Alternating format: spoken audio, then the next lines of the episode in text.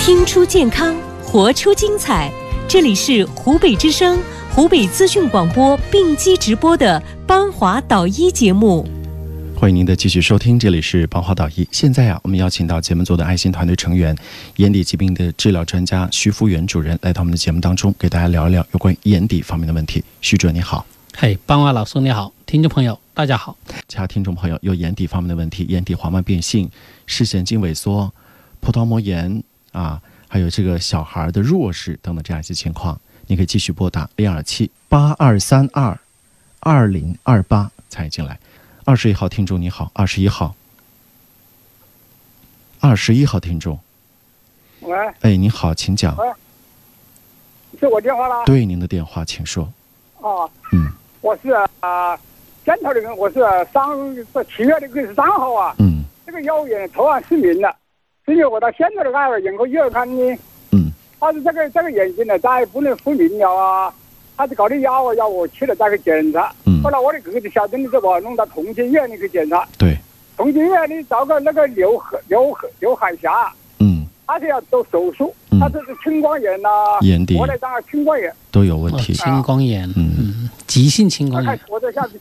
这徐主任他，看你看他哪个，他要他真的要整两个礼拜，他要出差呀。他是不是要做那个小梁切除？对他必须要把眼压控制好之后再做这个手术治疗。对对对，可能是这样嗯的，手术治疗之后有嗯并发视神经萎缩的话，再进一步用中医治疗。对你先在同济医院呢，把这个专家的号呢约好，把这个手术做了，你可能就是一个非常严重的急性期的发生啊，青光眼的急性发作，眼压太高了。呃，造造成的一个可能是暂时性的失明啊，可能是个暂时性的失明。如果眼压下来了，说不定就可以恢复。如果没有恢复啊，手术老人家，您听我们说啊，您不要再说别的了啊，因为你不懂。现在跟你讲清楚，你就按照我说的话听就完了，按照我说的话做就完了。既然挂到了专家的号啊，同济院呢就在那边把这个手术做了，可能听您描述，可能就是一个急性的青光眼的发作，把眼压要降下来，